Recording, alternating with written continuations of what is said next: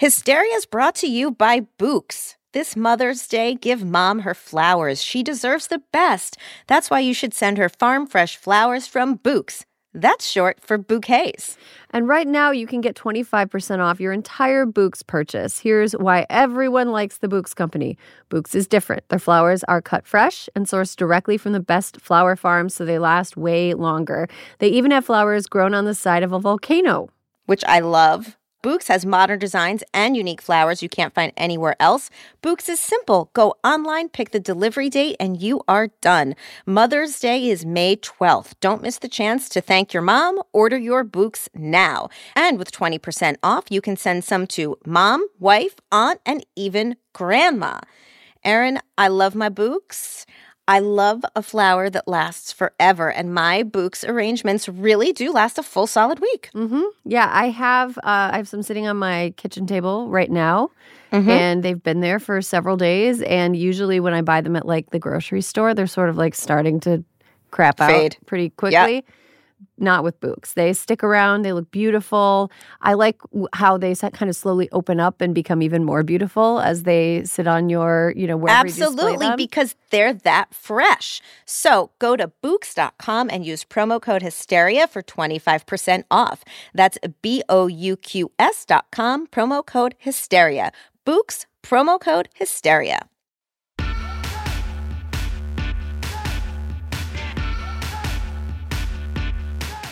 Hello and welcome to Hysteria. I'm Erin Ryan. And I'm Alyssa Mastromonaco. Alyssa, I'd like to open this episode by thanking Kevin McCarthy. Please do. Okay. Thank you, Kevin McCarthy, for announcing your retirement from Congress on Wednesday morning like a petty little drama queen, thus taking the petty little drama queen mantle away from former New York State Rep George Santos. I was done with George Santos. That guy's so boring. He jumped the shark like Fonzie with a jetpack. Like, yeah. Oh, good reference. Thank you. But it was, it, he was getting so tiresome. And Kevin, Kevin comes in, saves America from a whole other cycle of Santos. Right. We did not get Wednesdayed. We did not get Wednesdayed. Kevin, Kevin knew we were recording this morning, and he released his little op-ed about how he how he's retiring at the end of the year, at the end of the month. So petty. Just in time. Just Erin, in time. So petty. Just in Bringing time. The majority in Congress down to two? I think it's two. I love that for Mike Johnson. I love it for him. Fun episode today, Alyssa. It's I a bit, had a great time. I did too. We kept it lean. We kept it tight. We get into Moms for Liberty. The... Not all moms, not really for liberty. Yeah, not not that many moms, not that much liberty, it turns out. We're going to talk a little bit about that organization and what they're trying to do and what we think they're actually, actually trying to do. And then uh, we talk a little bit about some of the news out of Washington, Kevin McCarthy, mm-hmm. et cetera. Bye, we Kev. don't even, oh, you know what I'm so glad about? What? We didn't even really talk about George Santos that much. Because uh, he's so, gone forever. We never I'm have so to talk sick about him of again. Him. I'm so sick of him, and I'm so glad we don't talk that much about George Santos this week. Mm-hmm. We also have a really interesting interview with Jamie Manson from Catholics for Choice, which is a interesting organization. Very. Especially around the holidays. Mm-hmm. I can't. You, you're going to love what she has to say about Mary, because it's very good. um, and then we get into a little bit of I Feel Petty. We're both petty this week, much We're like Kevin McCarthy. We're both petty this week, and we did uh, we did a toast and a troast. Little toasty, little roasty. Little toasty, little roasty, like a s'more at the end of news. Yeah. You're listening to Hysteria, the podcast for people who would rather die than imagine having a threesome with a founding member of Moms for Liberty. Cosign. Oh, my God. Alyssa, when I tell you that I was working on the outline before I went to bed last night, and so mm-hmm. this was incorporated into my dream. I had a dream that I was barefoot in New York City, mm. and I had Yikes. to, I, and I was looking at my, my calendar, and it was like, I have to go meet with Moms for Liberty, and I was like, do they think they're going to have a threesome with me? Because they're not. Uh, menage for me, but not for thee. Seriously. Oh, man. There's like a few gross news stories this week. Uh, we're going to get more into Moms for Liberty. It's more than just a threesome. It's also that they're total fucking assholes. But let's talk a little bit about Kevin McCarthy, really. Kev. Kev. Kev. Kev. Bye, Kev.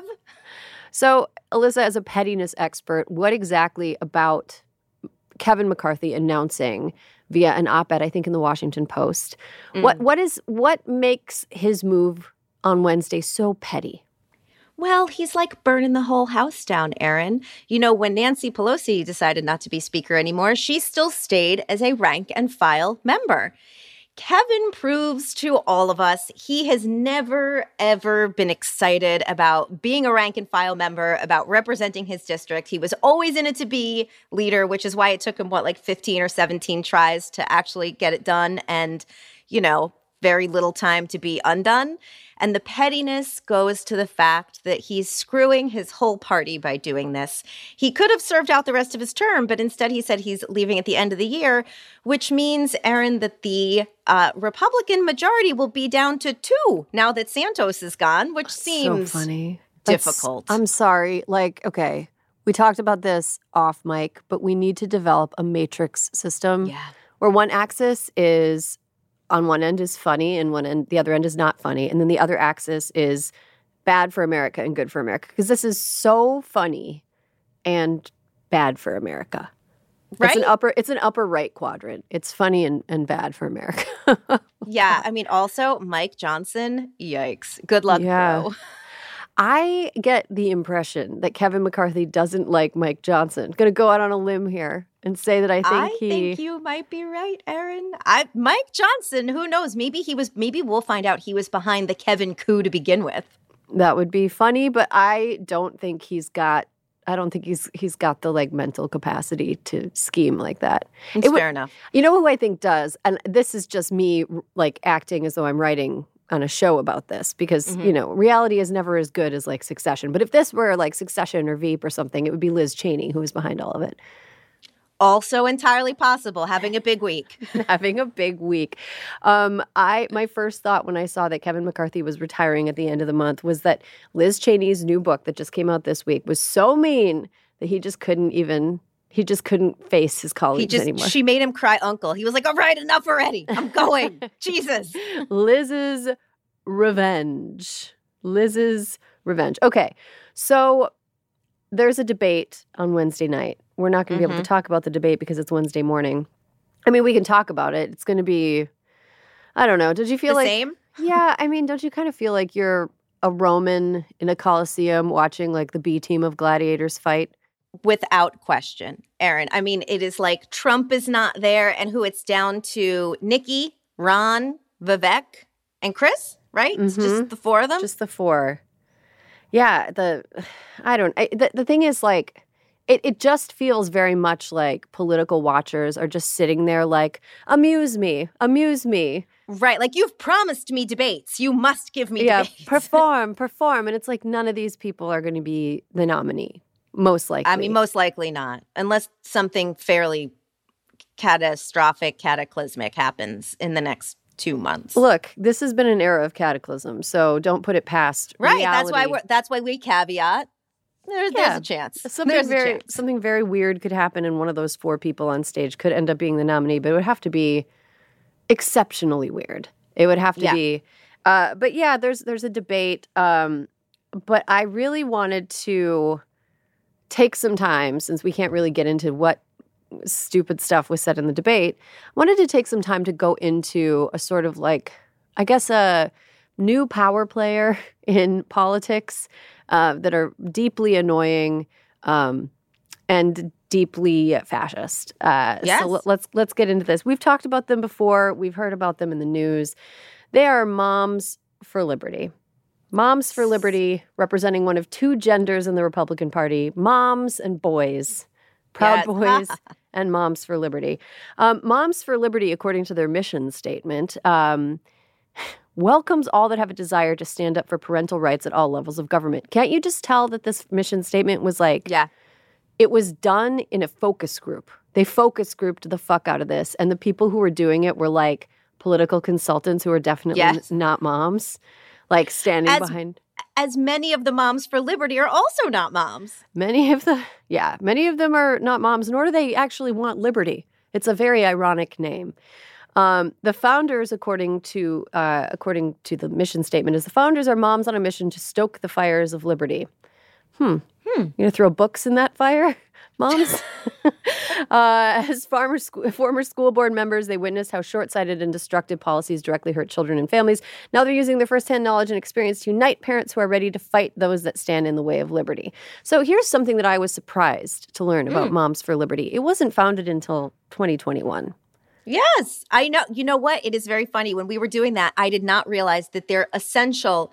The kernel that they organized around was really masking in schools. It was, yes, exactly. But in twenty twenty-one, that was like the one thing that Republicans were like, oh, we have, okay, this is like a winner. Yeah. Because yeah, people are annoyed by masks. Let's dig in. People are annoyed by masks and school closures and sort of disarray around like, how who's going to look after these kids? Like in Virginia, we saw it. We, uh, Governor yeah. Youngkin got elected essentially on parents being like, the fuck, Gu- guys, you can't just keep jerking us around like that. Mm-hmm. Okay, so Moms for Liberty tried to pick up that football after the whistle was blown and run it all the way to the end zone and then do a touchdown dance. And uh, hasn't quite worked out the way they've wanted to. Um, but according to the Southern Poverty Law Center, Moms for Liberty is a far-right anti-government organization, mm-hmm. um, which I think I'm going to go. I'm going to go by that definition instead of the gobbledygook that they give out of uh, gave out themselves.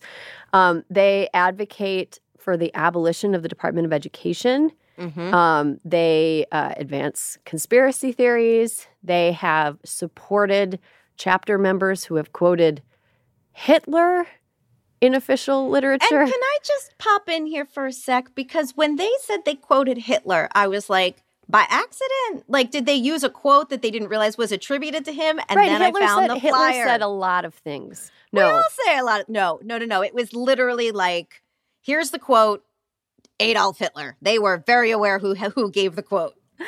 And then somebody, and then they were like, whoops, shouldn't have done that. And then like at a convention later, someone was like, yes, they should have. It's just. It's really, it's a journey with these people. Yeah. And it's sort of, uh, I mean, it's very gaslighty. But another thing I was surprised to learn about Moms for Liberty. So it was founded by three women named Tiffany, Tina, and Bridget, uh, who are Florida school board members. Moms for Liberty is closely affiliated with the Florida Republican Party. Mm-hmm. And Governor Juan De- or, Wanda. Go- uh, Governor Ron DeSantis, uh, the whiniest bitch in American politics. And mm-hmm. um, in the image and likeness of its closely affiliated, I guess, spiritual leader, uh, Moms for Liberty is an organization for whiny little bitches. Yeah. one hundred percent yeah. whiny little bitches. They don't like masks and they don't like books. They don't like masks. They don't like books. But you know what they like the least? What? Gay people trying oh, to exist. Oh, yeah, they don't like they don't like gay people either. They don't like gay people existing. Um, I don't know how we go from like, hmm, I think that some of the restrictions in schools are not necessarily in line with epidemiological science. I don't know how we go from that to like fire the gay teachers. Like that in the White House, Erin, is what we would have called mission creep. Mm-hmm. Yes, the creepiest of mission creeps. I was also surprised to learn, Alyssa, uh, there's only one hundred three thousand members in the entire country. Do you know what I was very disturbed to learn? New York State has the second highest Moms for Liberty membership, behind Florida and just ahead of Pennsylvania. Wow. Congratulations. What? Congrats. Blue states. You got to stay awake even if you're living in the blue states. You have no idea what can be going on. Yeah. A lot of Moms for Liberty, liberty in, in New York State. I just, the one hundred thousand number really struck me because that's not that many people. It's not that many people. I mean, especially if you spread them over about almost three hundred chapters.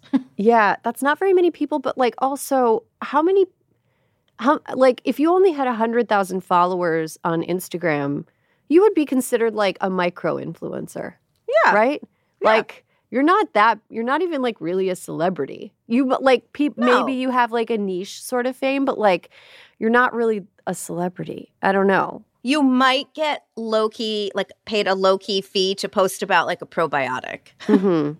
Well, what it seems like Moms for Liberty is, is a smokescreen for a, an extreme far-right agenda using the mantle of parents' rights mm-hmm. to pretend that like it is parent, it's a parents' rights issue to regulate whether L G B T Q people can be mentioned as human beings in schools, uh, or whether children should be allowed to read books that educate them on their bodies, um, or on sexuality that is anything but cis-het sexual relationships. Right.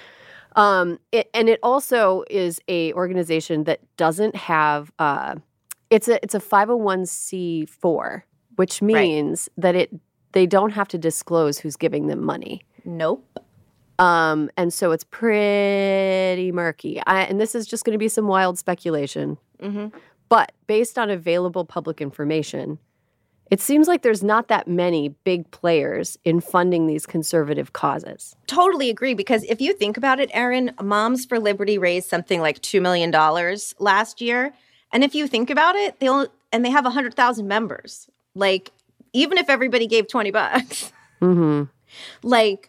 But they're not. I mean, they get a couple big donations a year, but they really aren't getting, like, not a lot, two million dollars, not a lot of money. Right. And their merch sales, ninety-six thousand dollars. I saw the merch sales, too. I, I How much of that is ironic, Googling. Though? I resisted looking what the mer- looking at what the merch is. Um, it's probably bad. uh, it's it's probably pretty bad. Uh, the, they've ra- they raised two million dollars in twenty twenty-two. Um, the Heritage Foundation and the Leadership Institute, both of which have innocuous names but very, very not innocuous missions, uh, have, have given uh, Moms for Liberty a lot of money. Um, but we still don't know most of the places that Moms for Liberty is getting it from. Like, don't know. I mean, whatever. Leonard Leo's got his fingers in everything. Is this where we talk about that we thought that I thought Leonard Leo was a serial killer? I do that every single time I see his name. I have to pause and be like, "Oh, not Leonard Lake, the Leonard torture, Lake the torture the dungeon, killer. the torture dungeon guy who killed himself with a cyanide tooth when he was being questioned by the police." No, Leonard Leo, arguably worse for America than Leonard Lake. Yeah, possibly. I would say you could do a side by side, and like Leonard Lake was scary and bad, and he did kill a bunch of people. But maybe Leonard that should Leo, be our first grid. Neither funny. N- th- neither, that is neither funny. Nor both bad in different ways. um, yeah. So Moms for Liberty also has supported. Uh, oh my God, this is something that I was shocked to find. So a tax filing for Moms for Liberty's Florida-based Uh, Foundation mm-hmm. shows that the organization uh, received a one hundred thousand dollars donation from Julie Fancelli. Julie Fancelli is uh, a member of the family that owns Publix grocery store. Who knew? I mean, if you're that far right, shouldn't you change the name of your grocery store to Privix? I'm sorry. I'm sorry. Wait. That was so stupid. Do you know what I was shocked to learn? What? The Moms for Liberty had a summit over the fourth of July, and do you know who one of their sponsors was? Who? Patriot Mobile. Erin, did you know there is a there's an actual conservative Christian cell phone company? Who knew? For what? For what? I don't know. It's it, it, a Christian conservative cell phone company. How are their cell phones different? How are their cell phones different? But also, how is it different than most major telecom companies that are uh, that are just donating money to, like, are they? Is it like an anti-abortion phone? It's like every time you, I don't know. That's well, if you if you have a Patriot Mobile phone, your money is going to Trump's summit speech and the N R A apparently and C PAC. Oh, my gosh. Okay. Well, I don't want any of that, so I'm not going to be switching from Verizon. Um, so uh, something that I think we need to – we're laughing, right? And we're going to get into right. the, like, truly giggle, giggle, giggle part of this story pretty soon. But I think it's important for people to know that even though this is a fringe organization that that champions bad ideas that nobody likes, this is an organization that is taken very seriously by the Republican establishment. Mm-hmm. Um Donald Trump, Ron DeSantis, Nikki Haley, Asa Hutchinson, and Vivek Ramaswamy have all attended the uh, Moms for Liberty summit. Yep. Like, they took it seriously enough to go to their dumb meeting. And so, you know, it's important, I think, for us to, to even though they are super fringe, like, this isn't actually fringe within the American Republican Party. And I was going to say that one of the stated goals, as you said earlier, of Moms for Liberty is disbanding, dissolving the Department of Education, mm-hmm. which is something that Vivek, Ron DeSantis, and Trump all agree with. If, if they win the presidency, they will seek to dissolve the Department of Education, which, Aaron, as we found out in our research, was only made cabinet level in nineteen seventy-nine by Jimmy Carter. Mm-hmm. And there is what we call the nut graph in journalism. um, they've got all of these like flashy stories, uh, anti-trans laws, libs of TikTok style, like look at what these, you know, teachers are doing. Look at what they're teaching kids in school. You know, we've got fucking Joe Kennedy uh, reading that book on the during a committee. Do you remember that? It was like the no. grossest. Fiona's over there nodding. Fiona remembers. Oh, um, yes. Old man. Do you know, I'm sorry. I was thinking of a different Kennedy. Yeah. Said that. Yes, I remember. That was disgusting. It's disgusting. Well, those stories and those causes are the like flashy little Moms for Liberty pet issues that get headlines and go viral. But really what they want to do is privatize public education. That has been right. a huge goal of the American conservative movement for decades. And they're getting closer than they've ever gotten before by convincing people. I mean, I think COVID convinced a lot of parents who distrusted the public education system right. to pull their kids out of school. Half of Generation Alpha can't read. Like, the system is really quickly collapsing. Ask any teacher. Ask anybody right. who works in a school right now. It is the worst it's ever been. And um, and even though I think most Americans would hear the idea of dissolving the Department of Education and be like, what? Why would you do that? Right. We're we're so close to that just happening, happening before our eyes, and uh, having public education go away and have it be mm-hmm. just like everything else in this country, something that you have to pay out the nose for, and that is like cripplingly expensive and lines the pockets of people that don't have anybody's best interests and in mind except their own. Right. Um, so that's what Moms for Liberty, I think that's what they're really trying to do. And that's probably why they have such so many like shadowy far-right donors. Because like yeah. it's weird. Like why do why do a bunch of middle-aged suit-wearing political consultants care what books kids can check out from the library? Like why do you fucking care? Well, you're too old don't. to have kids that young. And the funny thing is, is like to your point, is that dissolving the Department of Education has like nothing to do with that. The Department of Education doesn't set the curriculum in schools. That's all done by the state. So they really just want to privatize, educate. That is all that this is. It is mm-hmm. all a smokescreen just for that. Yeah. Um, and uh, unfortunately, as part of the smokescreen, there's a super gross... This story. was so gross. Such a gross story. So one of the three founders of Moms for Liberty is a woman named Bridget Ziegler. Bridget Ziegler is married to Christian Ziegler, who is a potato-shaped man who is in charge of uh, the chair of the Florida G O P. And according to an investigative journalism piece, um, Christian and Bridget were into uh, threesomes. They were having mm-hmm. a menage a trois with him, his uh, Bridget, Christian, and a third person, a woman. Of course, because Republicans would never just let it be like two dudes and a woman. Obviously. Right. Um, so anyway, they were the, it, it, within the context of a threesome relationship, the third party accused Christian Ziegler of abuse and mm-hmm. rape. And that is super disturbing, and if um, you know, if it if it turns out to be true, I hope he goes to jail. It's like super definitely. And but but in the reporting, one of the stories, one of the one of the uh, findings was that they were the three of them were supposed to meet up, and Bridget couldn't make it, so the woman who was abused was like, I was really just in it for her, so she canceled. And that, according to the story, made him mad and is what prompted him to go over and assault her. Okay. So that's that's horrible. That's like one level of horrible that is horrible. more horrible than this other thing that we're going to say. But like, okay. why is it okay for – I mean, obviously, it's pretty hypocritical for a person who is having like – Uh, bisexual encounters, even yeah. though, you know, she, the ones she was involved in, with allegedly were consensual.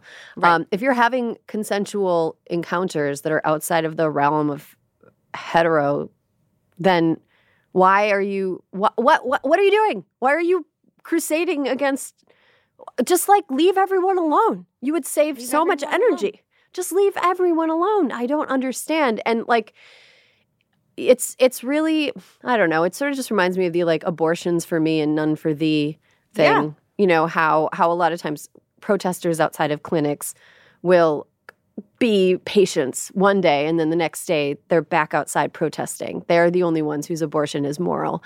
Um, I feel like that's how it, it is with the Zieglers. And um, it's a gross story. And I just, I don't know. Another thing is, like, Christian Ziegler is, like, not sexy. Um, not, not at all. Not remotely. But the one thing, not the one thing, but an interesting thing about this is that, you know, as Floridians, as the head of the party, Ron DeSantis was like, he's got to go. Like, everyone gets due process, but this is an unnecessary distraction. Mm-hmm. Mm-hmm. And as uh, opposed, as opposed to Donald Trump with ninety-one indictments? Like, what? Do you expect moral consistency from this party? Because no. it's just, it's, if you try it, like, I'm feeling myself getting a headache right now, thinking about all of the mental gymnastics that they have to do in order to accommodate all of their deviancy. Um, no, see, the thing is, you and I would have to do gymnastics to do that. They literally, I think, are very good at compartmentalizing. Yeah, seriously. They're like the Container Store. Their brains just have all these little areas where things well go. Well-organized influencer pantry. That's I know. All it it's is. Like every single box has calligraphy labeling exactly what's in there, and ne'er the twain shall meet. Mm-hmm. Um, yeah, it's another thing. Bridget Ziegler is not nobody. You know, she's married to the chair of the Florida G O P, but she's also um, just now ending her term as uh, the Sarasota School Board chair. And while she hasn't been directly involved in the leadership leadership of the organization that she helped found, she is a member of an advisory board that helps. So, so it's sort of like she's still, I mean, the she's mom's, still she's kicking. still pretty involved. She's still yeah. pretty involved. The organization is like, she's not involved. But it's like, well, then why is she on this advisory board? So anyway, the organization, long story short, that is campaigning uh, and championing Don't Say Gay bills, trying to get books banned from schools that help children understand themselves and their own identities, and uh, attacking st- staff members that are members of the L G B T Q community, uh, are themselves having these, I don't know. I, I, I don't know, like, I don't even want to finish the sentence. I'm just like, how, if this were a writer's room, I would be like, This like, is, I don't know. This, this isn't a great story. This is too ha- This is too ham-fisted, guys. You got to do something else. Like, anyway. Um, so another thing that we want to we want to talk about, Moms for Liberty is probably not going away uh, because mm-hmm. I think parental rights is a buzzword that we're going to hear in the debate tonight. Uh, Ron DeSantis loves the term parental rights, which is just, you know, a bullshit marketing term. Um, but Moms for Liberty's shine has kind of worn off a little yeah. bit. In the twenty twenty-three elections, they tried to run a bunch of uh, candidates for school board across the country, and they got shellacked. Shellacked. Absolutely like, shellacked. Pennsylvania, Iowa, Virginia, uh, North Carolina, Minnesota. Kansas. Um, Kansas. Washington. Washington. Not doing great. Ohio, uh... not great. They, they're just, they're not doing well. So, um, you know, Moms for Liberty is still around. They're probably going to be around through twenty twenty-four. If the phrase parental rights no longer gets the cachet from voters that it, that it got, I'm sure we're going to see this organization go underground and then come back again. Like, if only, because they love wearing their own merch. Indeed. Um, okay, news from Texas. Alyssa, can you introduce us to a lawsuit that is being filed in Texas against some of the state's draconian abortion bans? Erin, a woman, a pregnant Texas woman, Kate Cox, whose fetus has a fatal condition, sued the state on Tuesday seeking an emergency court order to allow her doctor to perform an abortion despite the state's strict bans on the procedure. This lawsuit is believed to be one of the first attempts in the nation to seek a court-ordered abortion since SCOTUS overturned Roe v. Wade last year, allowing states to make their own abortion laws. So, Erin, Kate Cox is twenty weeks pregnant. Her fetus has been diagnosed with trisomy eighteen, a condition that in all but very rare cases leads to miscarriage, stillbirth, or the death of the infant within the first year after birth. Despite trips to the emergency room for pain and discharge, Cox, a mother of two young children who lives in the Dallas area, has been told by doctors that she is required to continue her pregnancy under state law. Yes, Aaron? All roads lead back to S B eight. Part Ugh. of the reason she has brought this suit is not only to herself be allowed to get an abortion, but she's seeking to protect her doctor from prosecution as well as her husband, who could both face civil liability under the state's twenty twenty-one abortion restriction known as S B eight, which means that private citizens, anyone who sees the doctor, her husband, walk into a clinic can sue her and anyone who helped her in obtaining an abortion. After, again, to remind folks of the law, S B eight denies abortion after detection of fetal cardiac activity, which is usually around six weeks, which is when most people do not know they could possibly be pregnant. Uh, I okay. So the the birth defect, the well, it's actually mm-hmm. a chromosomal defect. That, it is, right? It means three chromosomes. Um, yeah, it's something that that most states. I mean, this is another failure of the state of Texas's infrastructure, because in most states, you can take an earlier, you can take a test pretty early in your pregnancy, mm-hmm. like ten weeks. And again, this would be illegal in Texas regardless, but around ten weeks, right. you can take a screening test that will tell you if, it just takes your blood, minimally invasive, and they'll tell you if you have any markers of a few really catastrophic uh, genetic issues, and that's one of them. Um, and it, and it just, I don't know, it's it's really it's really tragic. I don't know what these laws accomplish if that baby is not going to live. Let the parents grieve. That's a wanted child. Like, right. why should need? Why should she need to carry and put herself through a pregnancy that is going to end? Like, the longer it goes on, the harder it's going to be on her body. Mm-hmm. Like, every time you give birth, it's a it's a huge risk. Like, it's a risk to your future fertility. It's a risk to your health, to your comfort, to your ability to move throughout through the world without, like, pelvic injury. You know, there's right. so many risks in birth, and I don't understand what this accomplishes. What does it – you're making a per, – you're forcing a person to carry a baby, a, and with that baby, the stress and anxiety, you're you're stopping them from moving on. Like, let them move on. And she could end up giving birth – to a baby that would be so ill, it would have no chance. Like, like that is its own form of torture that they mm-hmm. are inflicting her on what is a truly, almost certainly devastating outcome. But how long they are going to make her bear that burden is is somehow up to the state. That is so fucking ridiculous. Mm-hmm. And one of the one of the potentially, I hate to say good outcomes, but because the the law in Texas is so nebulous when it comes to exceptions, that the this case could actually force the state to more clearly define what is allowed under law, which would protect patients as well as doctors. Mm-hmm. So she is represented by the Center for Reproductive Rights, which is also representing the five women who have brought suit uh, in Texas earlier this year. Mm-hmm.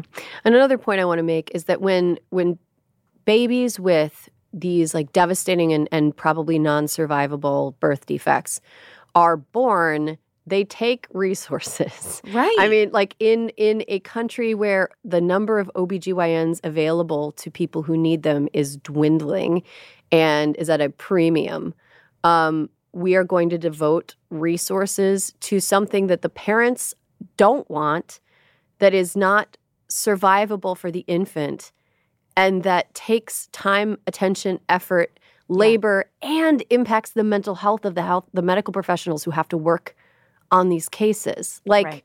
they're already fucking stretched to their limits, and we're gonna we're gonna put them through this as well. Like, both parents and professionals.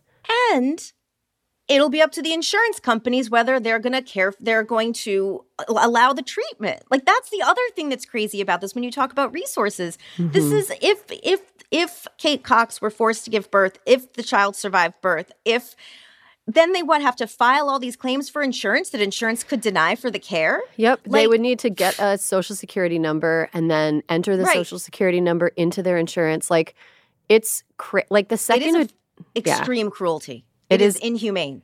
It is complete. It is. It is like it, it feels like a medieval torture device, like something Couldn't that is just more. completely unnecessary, gratuitous, mm-hmm. and like frankly evil.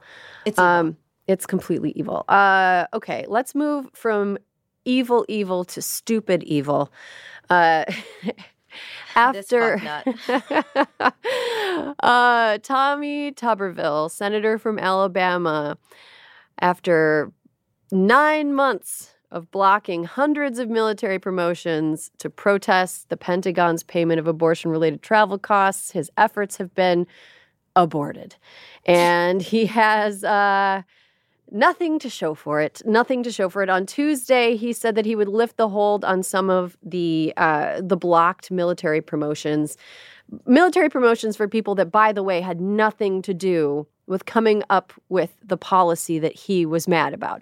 And the right. policy that he was mad about was something that was enacted after Dobbs, that uh, where the government would reimburse service members who were stationed in states with restrictive abortion laws who needed to travel out of state to obtain abortion care. Not even, right. not even reimbursing them for the care itself, reimbursing them for the travel that it takes to go from Texas to, say, New Mexico or, right. you know, Idaho to California, whatever.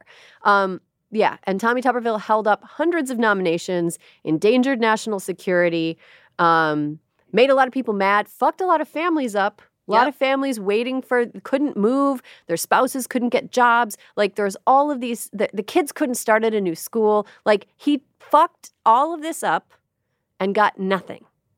He got And he was never going to get nothing. He was never going to get anything. Yeah, I mean, if like, he wouldn't, if no he wouldn't one have was, done this. His own party was turning on him. Like, this, he was trying to make fetch happen. It was never going to happen. Well, what's really funny is that he is really trying to save face. After all of this, he said that he got some of the stuff that he was looking for. What, Tommy? What? What'd you what get, Tommy? Stuff? Put, it, put it on your Instagram. Let's you see got, what you got. Fl- okay, to put it in football terms, buddy, you got Florida Stated.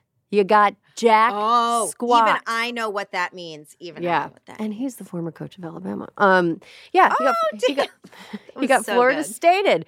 He he got absolutely nothing. He did not change the policy. Um, he has he is still holding up confirmations for some four-star generals, mm-hmm. but I don't think that that's going to hold for very long because there are mechanisms within the Senate that can just flick him away. Yeah, Tim Tim Kaine was on television yesterday saying that the Senate would probably just demand to stay in and vote on every single one of them before they went home for the holidays. So way to totally, listen, if there is one thing that members of Congress care about, it's getting on vacation.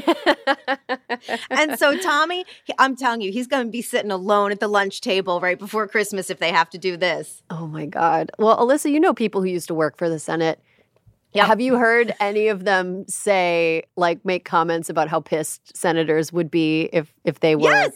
I mean, even Tim Kaine was saying it yesterday. Like, give me a break. I mean, they're going to end up being forced to travel on, like, the second busiest travel day of the, that's, of the okay. holiday season. So that's what you get. Thank Tommy Tuberville.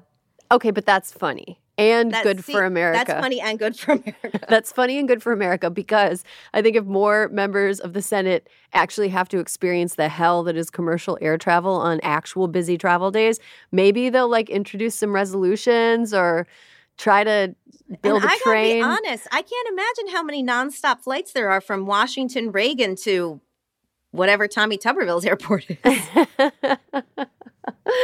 Uh, what a what an idiot. Dumbest senator. And there is stiff competition. Dumbest senator. Um, okay. Let's talk a little bit about uh, Vice President Kamala Harris, former senator, who former uh, senator. keeps having to go back to her old job. Erin, I thought this was one of the weirdest stories. Like, of course, you know me. I work from home. I'm by myself. I have cable television on all day. It's an illness.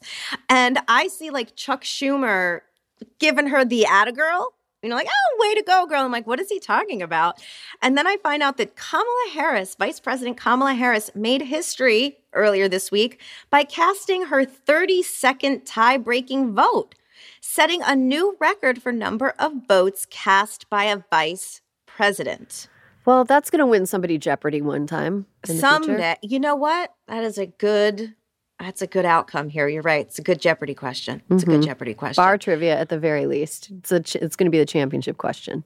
I mean, but like, I don't know. It's not like she did anything. Like I feel so I felt so bad for the story because it's like it's the weirdest atta girl for something she kind of has nothing to do with, and they're all like praising her, and it's literally her job. Like it's literally her job to break ties. But it sounds so boring. Like she can't do anything. Like she's got to stick around and be like, "All right, well, I can't do any cool shit. I got to wait for these idiots to get in a right. dread in a deadlock."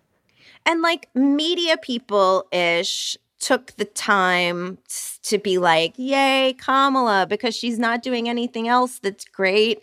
And also not fair. Like, the vice president is the vice president. I really – and, look, I was living in the middle of it. What do I know? But people – I don't remember all these think pieces done about Joe Biden when Barack Obama was president. And also, if people want to wonder why she, her, quote, approval rating is a little bit low, she was literally given the most unpopular thing to be the hallmark of her portfolio. Oh my God, yeah. The administration put her in charge of immigration. Yeah. I mean, just to rewind, and, and I will double-check my memory on this when we get off, I am pretty sure that the first thing Joe Biden was put in charge of as president was selling the Recovery Act, which meant going around America and, like, cutting ribbons for how money was being spent, which most people like. Like, most people look favorably when their roads and bridges get fixed. Yeah, and most so, people like that.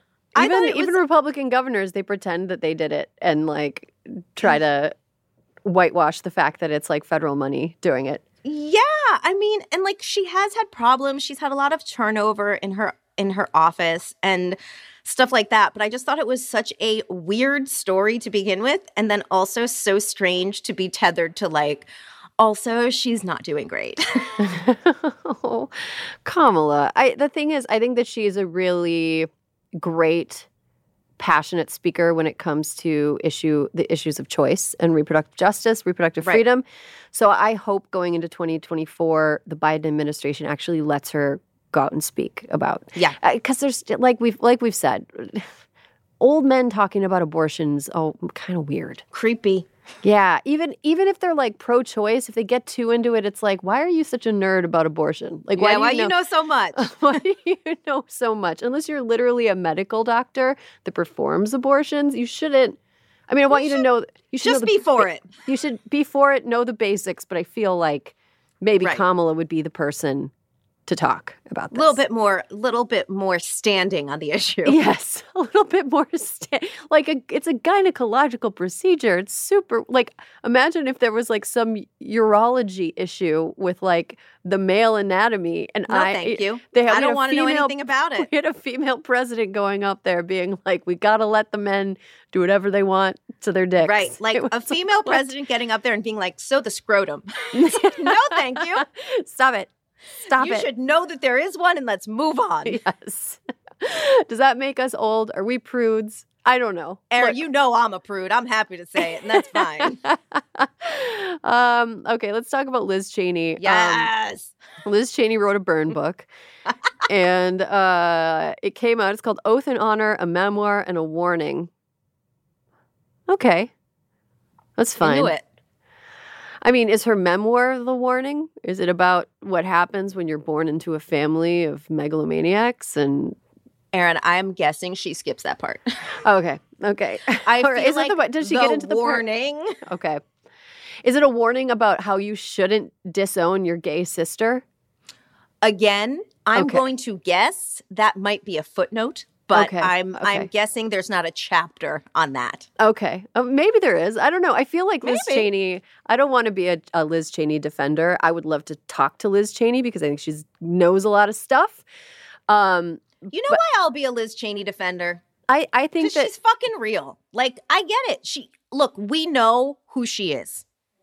That's, we know who she is. We know what she believes. And to me, you can have a conversation with someone if you know what they believe. You won't agree with them. Mm-hmm. But she's not like, I mean, Erin, I woke up this morning. Trump said he's going to be a dictator if he wins. Just on one day. Just for one day. Just. But I guess the point is, I, t- I took it to mean that if you're a dictator day one, you're kind of a dictator forever. Right, right. It's sort of like The Purge. If you like right, murder exactly. your whole, if you murder your neighbor's entire family on The Purge, you're still a murderer after The Purge is done. Um, I, I think Liz Cheney is somebody who has demonstrated an ability to learn from her past and be contrite and forthcoming mm-hmm. about the way that she has learned from her past. So if there is a chapter in her book, which I actually might read, if there is a chapter in her book about feeling bad about being a jerk to her sister, I, I wouldn't surprise me. I think that out of Maybe, all of good point. out of out of all of the out of all of the like Republican politicians, I think that she's probably the most likely to to be like, you know what? I don't like that I did that. Right. And that's and that's the difference too. She's not flip-flopping. She's like learning and growing. Again, I don't want to make her an American hero, but like mm-hmm. at least she can kind of roll with the times, maybe. Yeah. Although she is considering a third-party run. Do you think she's considering a third-party run so that she gets better press for her book? Because she's a savvy, I'm savvy one. Mad respect if that's the case. Yeah, good for um, you, Liz.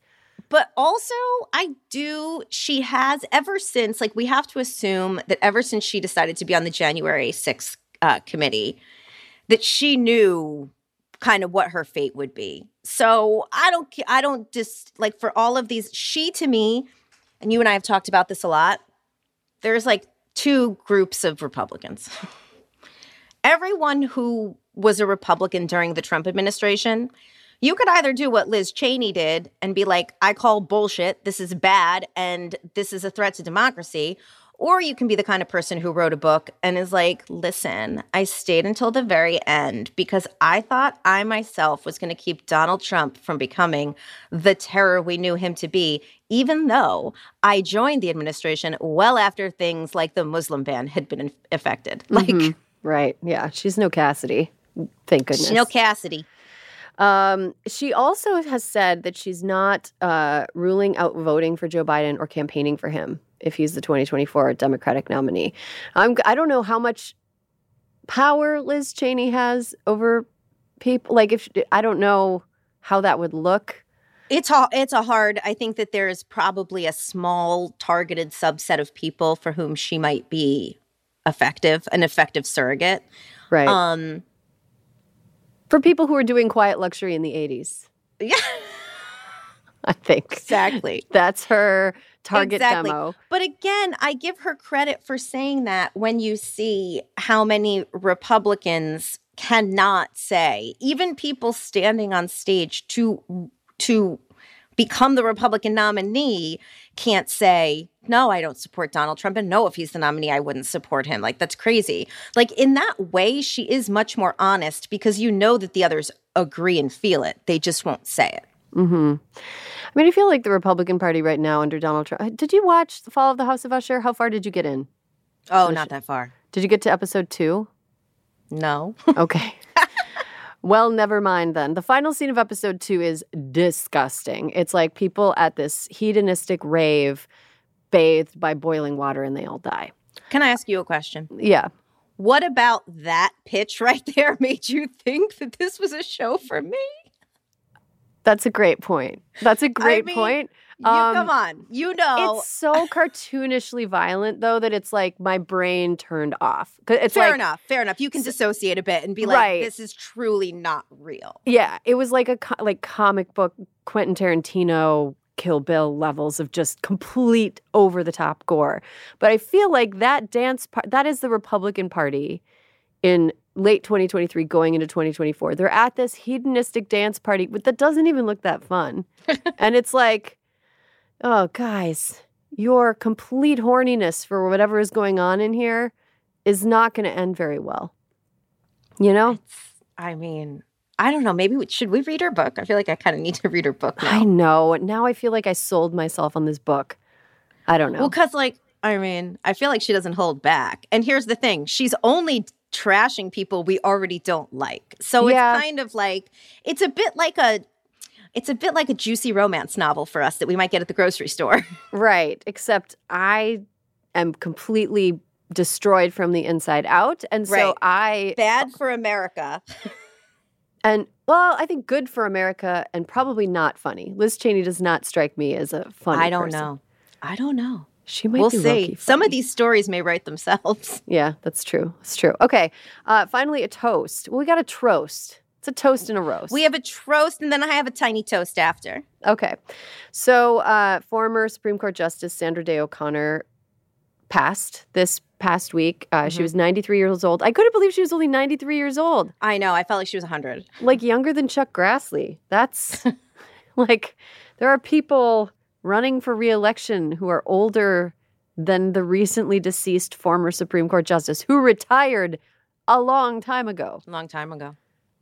Yeah, she retired a long time ago, but she she passed uh, due to complications related to advanced dementia.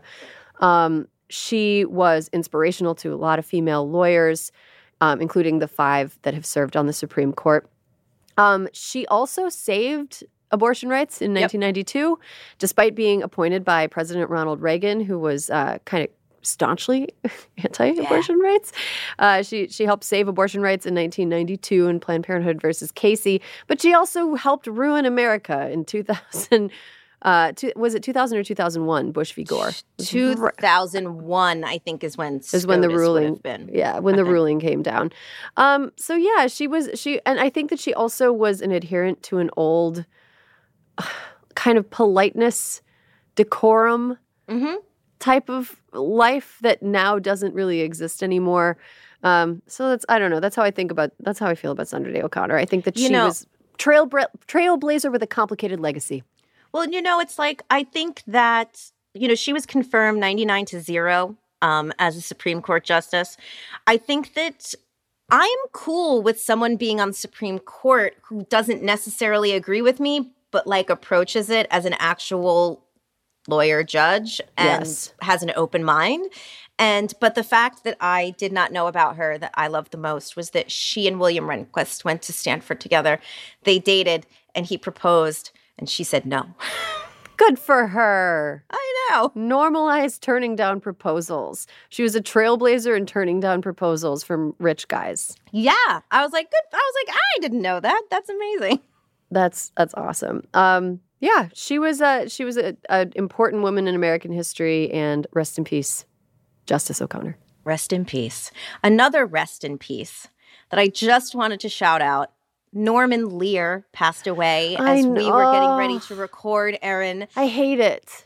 It's I... a good dude, founder of People for the American Way. I mean, like, such a good, good human being, and like the difference in our ages, me and you, not me and Norman Lear, um, is like I grew some years. up, you know, like my parents weren't exactly like, let's find out about children's programming. They were like, we're watching All in the Family and so are you. Mm-hmm. And so I always grew up like with a real place in my heart for him. But the one shout out I wanted to give Norman Lear is that his show Maude with B. Arthur, which was a spinoff of All in the Family, was the first show in prime time to tackle the issue of abortion. They openly talked about, Maude openly talked about with her husband on television uh, that she was forty-seven, my age, and pregnant, and whether she should have an abortion or not. And it was like a real groundbreaking moment because it was before Roe was legal. Wow. Mm-hmm. I mean, this was in the seventies. This was in the seventies. What a groovy guy. He was he was ahead the of his grooviest. time. He was one hundred one years old, yep. I believe. Mm-hmm. Um, and, uh, yeah, I mean, look, a, a life well lived. He was sharp to the end. Yep. Uh, according to everything I've seen of him publicly. I think he was doing public appearances and social media stuff like last just year. A, so, yeah, totally. Like recently. Um, sharp to the end. I just – this – I don't want to sound like pessimistic, but like progress is not linear. Right? Norman Lear, no. the fact that he was doing what he was doing in the seventies, and then we had these eras of backlash. Like, I think we sometimes get really comfortable with the fact yeah. that, like, oh, this has been accomplished, and so now that means there's a pin in it, and we can't go back. No, we absolutely can, and we do all the time. And we need yeah. to guard the gains that we win, and we need to keep fighting for the things that we think are settled, but actually yep. are not settled, because there's always going to be somebody trying to claw back what we've won. And Norman Lear is a really good example of a person who was aware of this yep. and kept fighting, even though I think he was doing stuff in the seventies that, like, in the nineties, he was probably like, what is going on? It's like, what? Seriously, I thought we covered this, people. Yeah. What is going on? Why does nobody? Anyway, um, so Norman Lear, a real one. Gosh. Real one. He, he was, we got to guard Mel Brooks at all costs. I'm sorry I even said that. Gu- guard Mel Brooks at all costs, please. All right, we're going to take a quick break. When we come back, we've got an interview with the president of Catholics for Choice.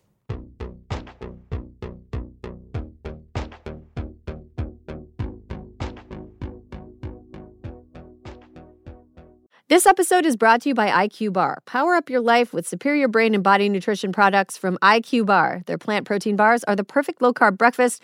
Their I Q Mix zero-sugar hydration drinks replenish electrolytes, and their I Q Joe mushroom coffees will keep you focused all day long. Start each day right with I Q Bar's brain and body boosting bars, hydration mixes, and mushroom coffees. Their ultimate sampler pack includes all three. I Q Bar empowers doers with superior brain and body nutrition. All their products are entirely free from gluten, dairy, soy, G M Os, and artificial sweeteners. And today, Hysteria listeners get an exclusive offer of twenty percent off plus free shipping. Just text Hysteria to sixty-four thousand. One thing I love about I Q Bar is, first of all, right now it's really dry where I am. Oh, okay. It is hard for me to stay hydrated. I just like, I, I'll just be going through my day and I'll be like, why am I so like... Parched. I'm parched. I'm in a bad mood. I feel like I'm going to pass out. And it's, ah, you got to drink some water. You got to stay hydrated. I really like their I Q Mix Zero Sugar Hydration Drinks because it allows me to rehydrate myself at a time yeah. when I feel like the atmosphere is trying to take all my moisture away. Well, and sometimes you need more than just water. Sometimes you need more more than just water. I also love I Q Bars because I love a portable breakfast. I love a grab-and-go breakfast, no dishes. Love something I can walk around holding and eating. I like something I can eat in my car without endangering the lives of me and every other motorist on the road. A breakfast burrito, not, not the safest thing to eat behind the wheel. I Q Bar, go ahead and do it.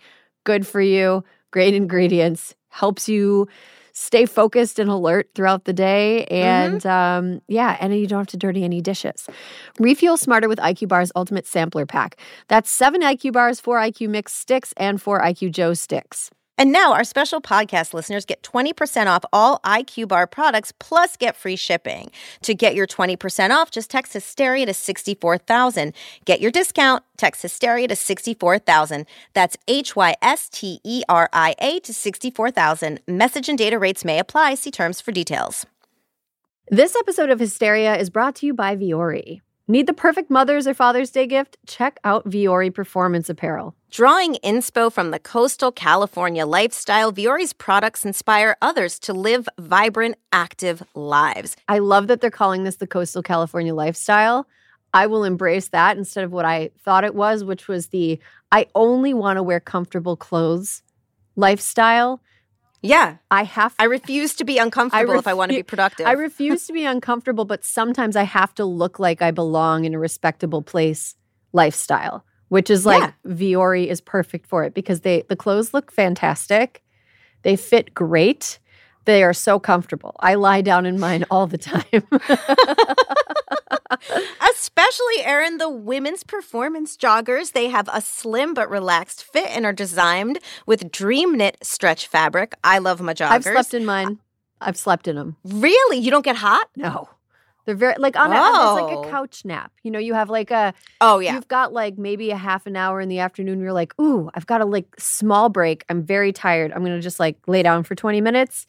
Yeah. Perfect. Perfect for couch okay. napping. Joggers. I love the leggings. I can work out in them. I can do my errands in them. I can wear them with a proper top to a business meeting. It is not a problem. Oh, my gosh. Yeah, you probably could. Just put yeah, a, a totally. blazer and like... Denim shirt. Denim, denim shirt, oh, blazer, yeah. leggings. So easy. one hundred percent.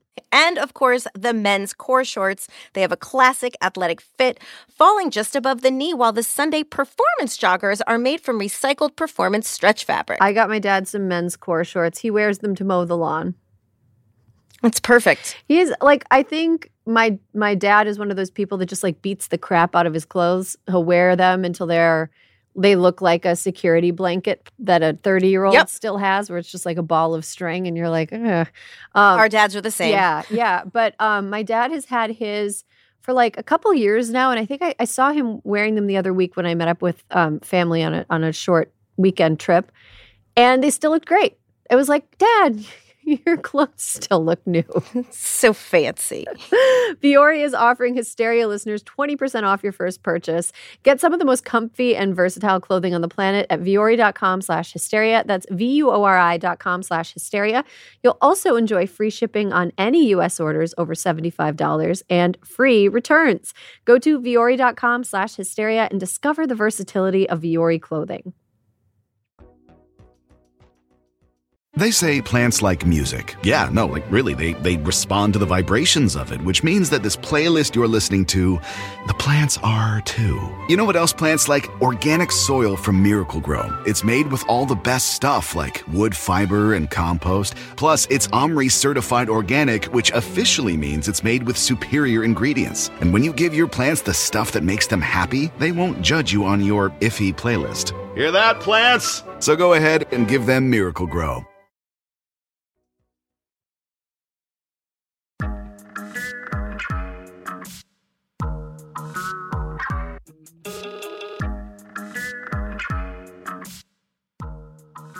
And welcome back. You're listening to Hysteria, the podcast for people who would have admonished the three wise men for not buying off the registry. Why do all that research into donkey adaptable car seats when some dudes who think they know better show up with myrrh?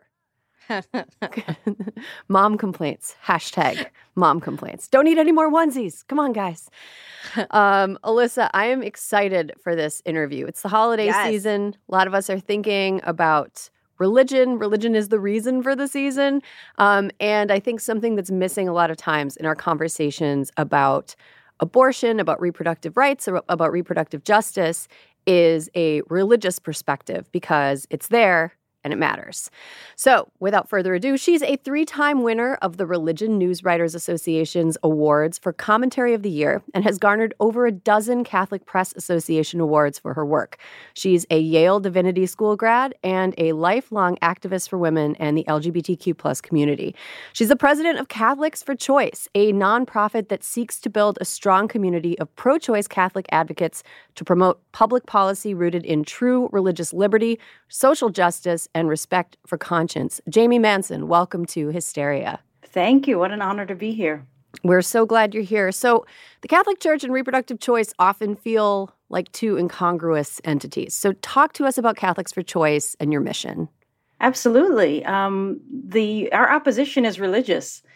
Uh, opposition to women's rights, opposition to L G B T Q rights, opposition to uh, contraceptive and abortion rights are all religious, and they're primarily Catholic. And so um, what seems incongruous is actually profoundly connected. And so Catholics for Choice is actually fifty years old, um, but since the fall of Roe has gotten a whole new infusion of life and relevance. And so what we do is we to try to name, first of all, um, that the fact is the opposition is religious, and therefore religious voices should actually be centered in the fight for our abortion rights. Um, the, the fact is that the majority of Catholics actually support abortion rights. sixty-three percent think it should be legal in all or most cases. And Catholics are having abortions at very high rates. One in four abortion patients in this country identifies as Catholic. Uh, and yet we have a hierarchy and this very dominant narrative that says you can't be Catholic and support abortion rights. And it's it's just a false narrative that we're here to dismantle. Jamie, what challenges have you faced dealing with an increasingly hard-right American church? Do American church leaders actually represent the views of most American Catholics when it comes to reproductive choice? No, the opposite. Uh, and that's that. But we have ceded that narrative to the right wing for so many years. And that's why we're here. Really, we serve two populations. One is the, the you know, that population of Catholics uh, that I mentioned who support abortion rights but are very closeted about it, and the part of the population that just doesn't know how they feel. uh, about abortion because of their religiously fueled stigma, because it is so polarized. And I think this is somewhere the pro-choice movement has come up short, is by acknowledging to these this population that it is, for many people, a morally complex issue, and encountering people there and giving them the information they need, giving them the the education, because they've been victimized by decades of disinformation and manipulative I- imagery and the, you know, the anti-choice playbook, which was written by Catholics in the nineteen seventies. And so we exist for both of those populations. It's really, really hard because I think that we have forgotten, uh, we who are part of the pro-choice movement have forgotten who the enemy is, and it is religious. And so I find a lot of my day is actually struggling with the pro-choice movement and with funders to make this case really clear, is that religious voices have to be centered because only we can speak back to that religious language. Um, and that's the way we're going to win. That's the way we're, we're going to transform hearts and minds around this issue, which is the work that needs to be done. Mm-hmm. We've seen a lot of religion being cited, like you mentioned, in Dobbs and in other cases like conscience laws where pharmacists can refuse to fulfill prescriptions for people, et cetera, et cetera. How do Catholics for Choice work with other religions who have determined that uh, their faith is an important component in their approach to reproductive justice and that they believe in reproductive freedom as a matter of faith? Yeah, so we are the only Catholic organization in the United States that works on uh, contraceptive and abortion rights. So it's a pretty lonely road for us, even though, again, we are in the majority. So our um, interfaith coalition is essential. And one of the, we have three key principles for why we as Catholics support abortion rights. One is conscience, one is social justice, and the other is religious freedom, which is what you're naming right now. And good Catholic teaching says we're supposed to honor religious pluralism. You know, um, our right to uh, religious freedom is supposed to protect not only my right to pr- to uh, practice my faith, but also my right to be free of the religious beliefs of others. And what's happening now is that Catholic theology is being codified into civil law. And it's Catholic theology that the majority of Catholics don't even agree with. And so we try to make the argument with our other uh, faith-based partners that this is a real issue of religious liberty, that whether you're Catholic or not, Uh, the Catholic Church is taking away your rights, your basic fundamental civil rights. And so uh, we do try to approach it that way with, with other Catholics to say, listen, um, when Catholic theology becomes codified into civil law, the religious freedom of everyone is violated. So that's a really essential uh, part of our, our argument.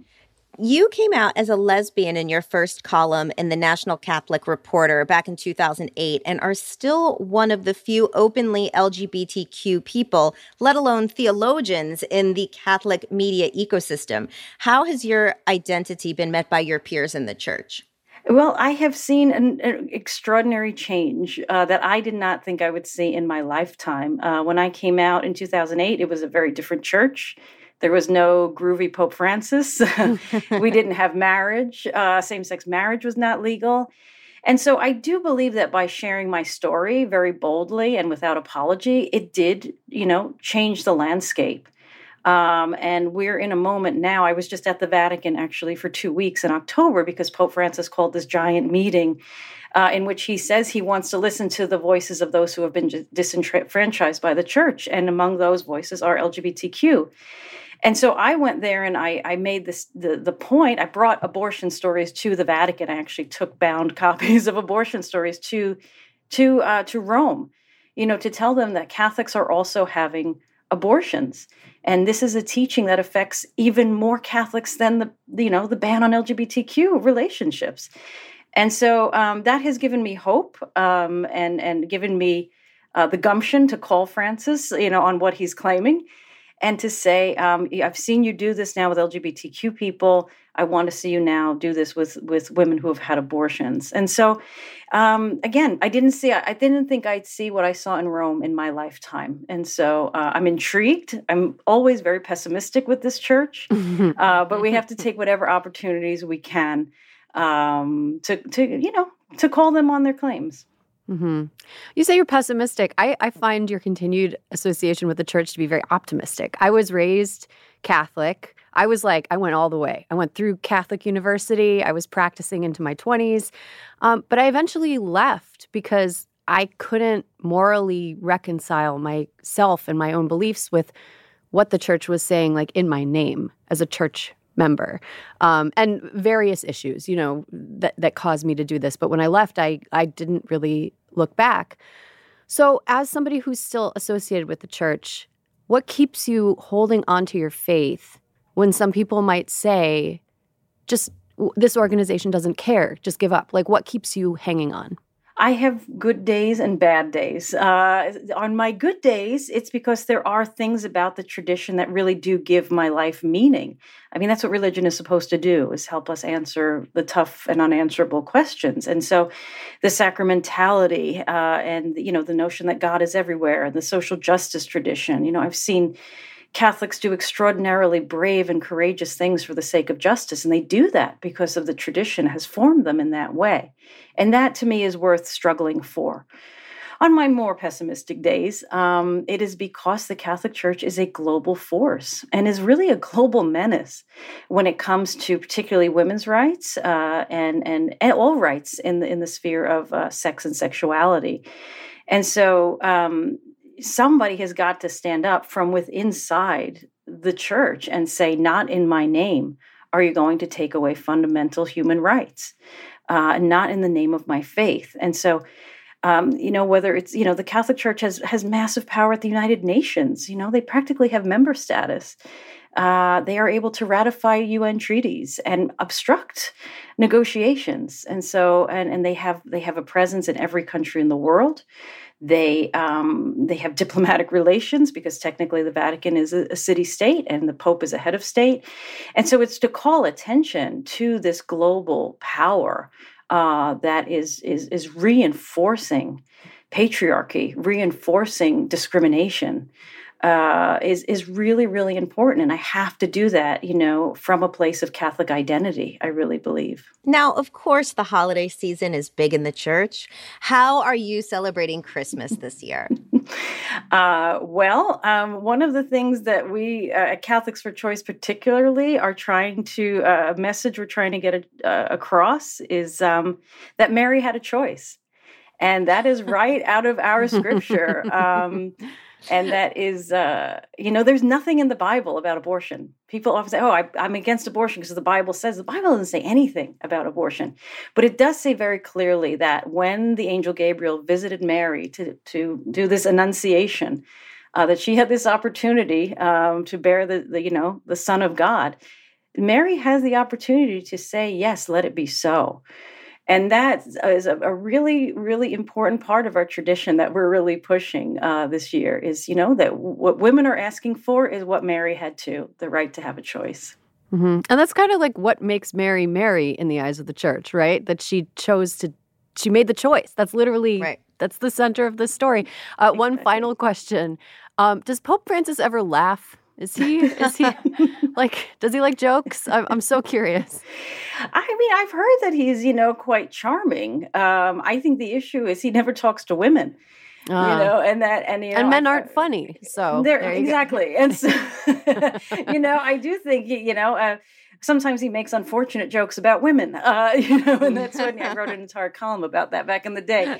Uh, so I think that is the issue. Is I've heard that, you know, he, you know, he's in his every day. He has lunch only with men, and I think that's what, you know, we have to really understand is that the, the you know the these these these ideas about abortion and contraception are developed by a radical patriarchy of ostensibly celibate men uh, who have no inroads inroads into the lives of women. And so, um, you know, that's that's a painful irony uh, that we need to be interrogating as Catholics. Mm-hmm. Well, Jamie Manson, thank you so much for joining us for this conversation. And thank you for the work that you do as part of Catholics for Choice, as the leader of Catholics for Choice. And uh, Merry Christmas, Happy Holidays. Merry Christmas. Merry Christmas, Happy Holidays. A joy to be with you. Thank you.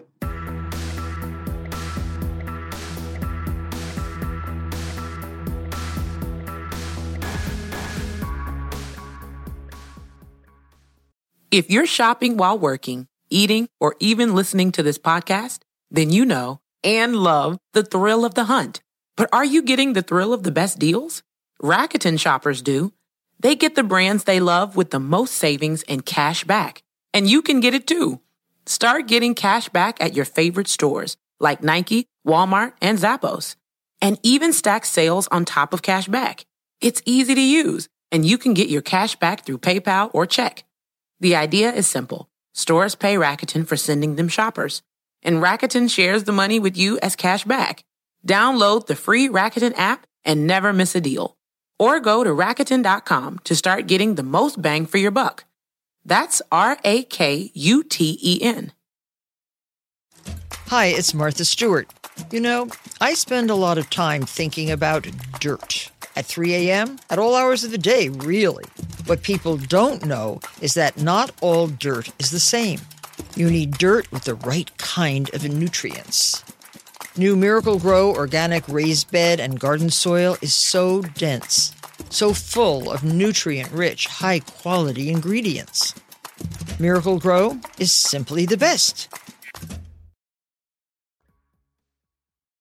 If you have kids or pets, you know stains and odors in your carpet and upholstery are inevitable. But the experts at ChemDry can help. ChemDry removes odors and stubborn stains by sending millions of carbonating bubbles deep within your carpet. ChemDry lifts dirt, urine, and stains to the surface to then be extracted away, giving you a cleaner and healthier home. Call one eight hundred ChemDry or visit ChemDry dot com to connect with your local ChemDry and learn about special offers in your area. That's one eight hundred ChemDry or visit ChemDry dot com today.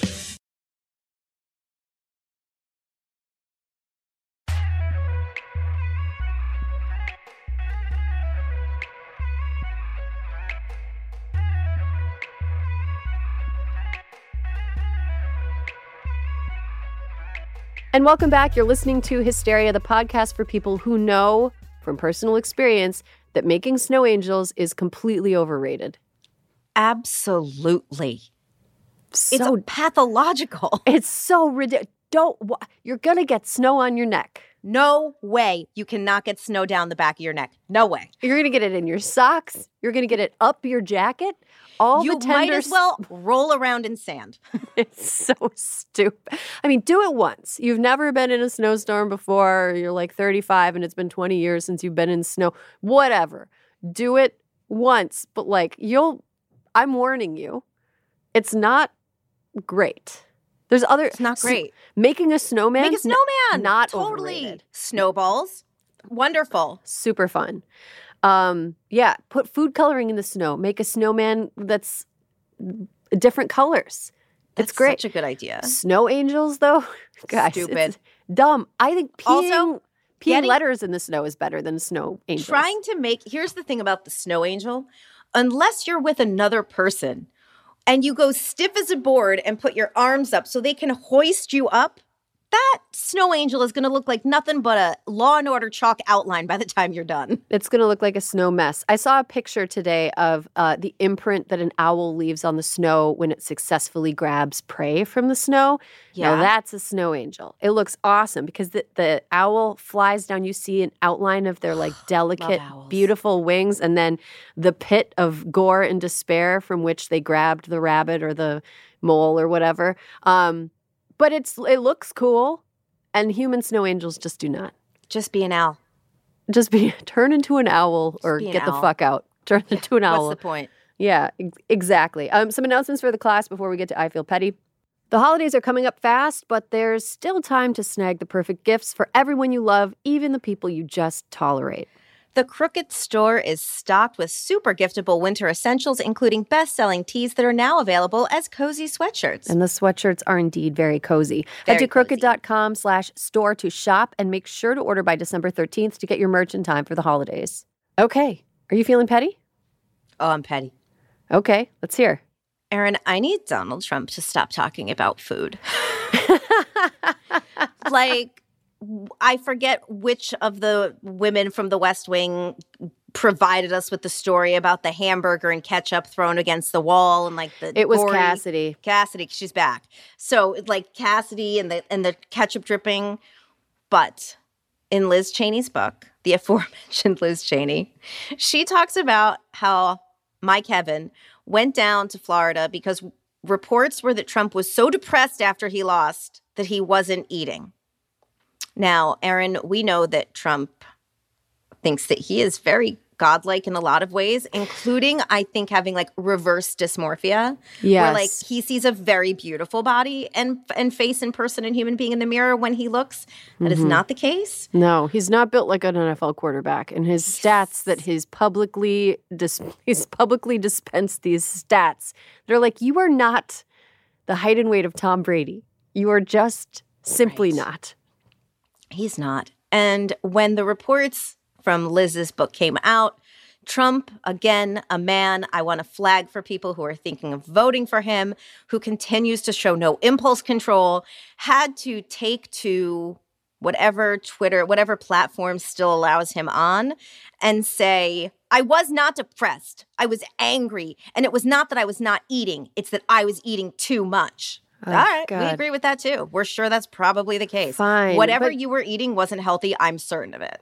uh, also, anger is an emotion. Let's normalize the fact that anger is an emotion. Trump was emotional. Anger is not a man get out of emotion free card. It is the emotion. Trump was emotional. He was emo- he was eating his feelings, and his feelings were well done anger. With ketchup. So, when I saw this story, Alyssa, I was like, what a, like, talk about a weird story. I don't want to know. I don't, I don't want to know. Care. But now I know. And I thought you all had to know. Okay. Mine is also about food. Um, mine's about food. It's the holiday season-ish, whatever. It's it's me wanting snack season. Okay. Um, we've got to we've got to have a conference between the two different types of truffles. And we've got to decide who gets to be called a truffle. Is it a mushroom? Oh. Is it a candy? Oh, okay. That was actually going to be my question, Erin. Which I, truffle are we talking we, about? We exactly, exactly. I don't want to have a moment when I read truffle on the menu and think mushroom or chocolate. Those two flavors do not combine well in my head unless it's a magic mushroom yes. in chocolate. But Ooh. I'm just saying we need to figure out, no, macaroons, another one. Macaroons and truffles, we need to, no, we need a new word for one of the things. I don't it's care. True. I don't care who picks one. I don't care who picks what. I don't care if it's the mushrooms that are the truffle or if it's the candy that's the truffle, but we need to figure it out. You just blew my brain. I had never really figured, I had not realized there were two macaroons. Yeah. Well, there's one that, like, I think it has a French pronunciation, but I'm not going to do it. Whatever. You just, I know, but everybody sounds like a douchebag when they try no, to. But, French but people first, don't. French people make no effort to pronounce things with an English accent. No. So I'm making no effort to pronounce things in a French accent. Croissant. Croissant. Croissant. No, but let me just say I took French for fifteen years. I still couldn't pronounce it for you if I had to. But I only like the coconut macaroon. I don't like the other macaroons. You don't like the pillowy ones? No. I just like chocolate. I like the I like a macaroon dipped in chocolate. The coconut okay. ones. I like both. I am I am in no way do, do I. Do you like do both I, truffles too? Yes, but I don't like thinking about them at the same time. We need different words for those two things. They are too divergent in flavor. It like causes my brain to like skip. I'm like even ah. you know what? They should have to, if they're talking about the mushroom truffles, they should have to be like black truffle or white truffle, because that would at least help differentiate it a little bit on paper. Yeah, although white chocolate truffle is a thing. Like, we need to... But they'd call it a white chocolate truffle. It wouldn't just yeah. be a white truffle. Mm-hmm, that's true. That's true. Yeah, I no, don't like chocolate truffles. They're too rich for me. They are always, like, infused with a flavor that I'm like, why did you need to mix this with chocolate? This is how I feel about a truffle. If I get a Russell Stover box of candies, I want the caramels and the nuts, maybe a nougat. I don't want anything with a truffle middle. I don't want anything goopy. I don't yeah. want any. I don't want anything that's like ca- like caramel texture, but not caramel flavor. Mm-mm. Oh, see, I do like those. The strawberry ones, I do Mm-mm. like that. Absolutely not. Fruit and chocolate, ne'er the twain shall meet. Why have I said that phrase twice today? Twice today. But you know what this does prove to me? As what? We have been partners now for over four years. Five years. Over five life, years. Almost five years. Life is like a box of chocolates, and we could split a box perfectly and have no arguments. That's true. Life is like a box of chocolates. I hate seventy-five percent of it. And I'll eat that seventy-five percent. Oh, right. That is all the time we have for this week's episode of Hysteria. Alyssa, thank you for being my ride or die. Jamie Manson, thank you so much for joining us and talking about your work with Catholics for Choice. Listeners, we love you. We love, love you so you. much. We're going to do some more listener shout-outs next week. If you want to get in touch, hysteria at crooked dot com. Uh, everybody on the production staff can read the email, so just be discerning with how personal you get, because we're, we can all see it. And also, we uh, might read it out loud. we might read it out loud. That's true. And if you and if you do send us something, just sign off with the way that you would want us to recognize you on air. So if you're like, you know, Liz from Wyoming, for example, uh, just sign as Liz from Wyoming. Or if you want to go by Liz Cheney, you can also sign Liz Cheney. Or if Cheney. you're Liz's sister. Or if you're Liz's, Liz Cheney's sister, Virginia. Um, thanks so much. There will be more hysteria for you next week.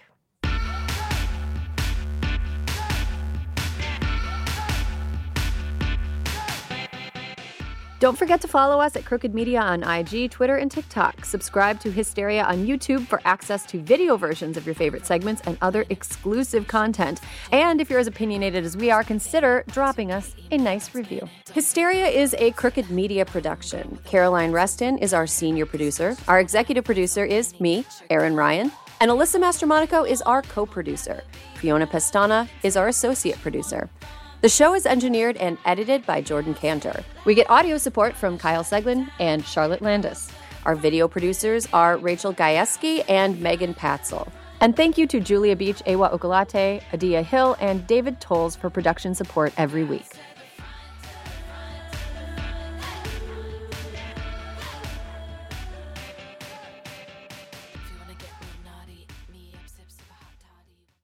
If you have kids or pets, you know stains and odors in your carpet and upholstery are inevitable. But the experts at ChemDry can help. ChemDry removes odors and stubborn stains by sending millions of carbonating bubbles deep within your carpet. ChemDry lifts dirt, urine, and stains to the surface to then be extracted away, giving you a cleaner and healthier home. Call one eight hundred chem dry or visit chem dry dot com to connect with your local ChemDry and learn about special offers in your area. That's one eight hundred chem dry or visit chem dry dot com today.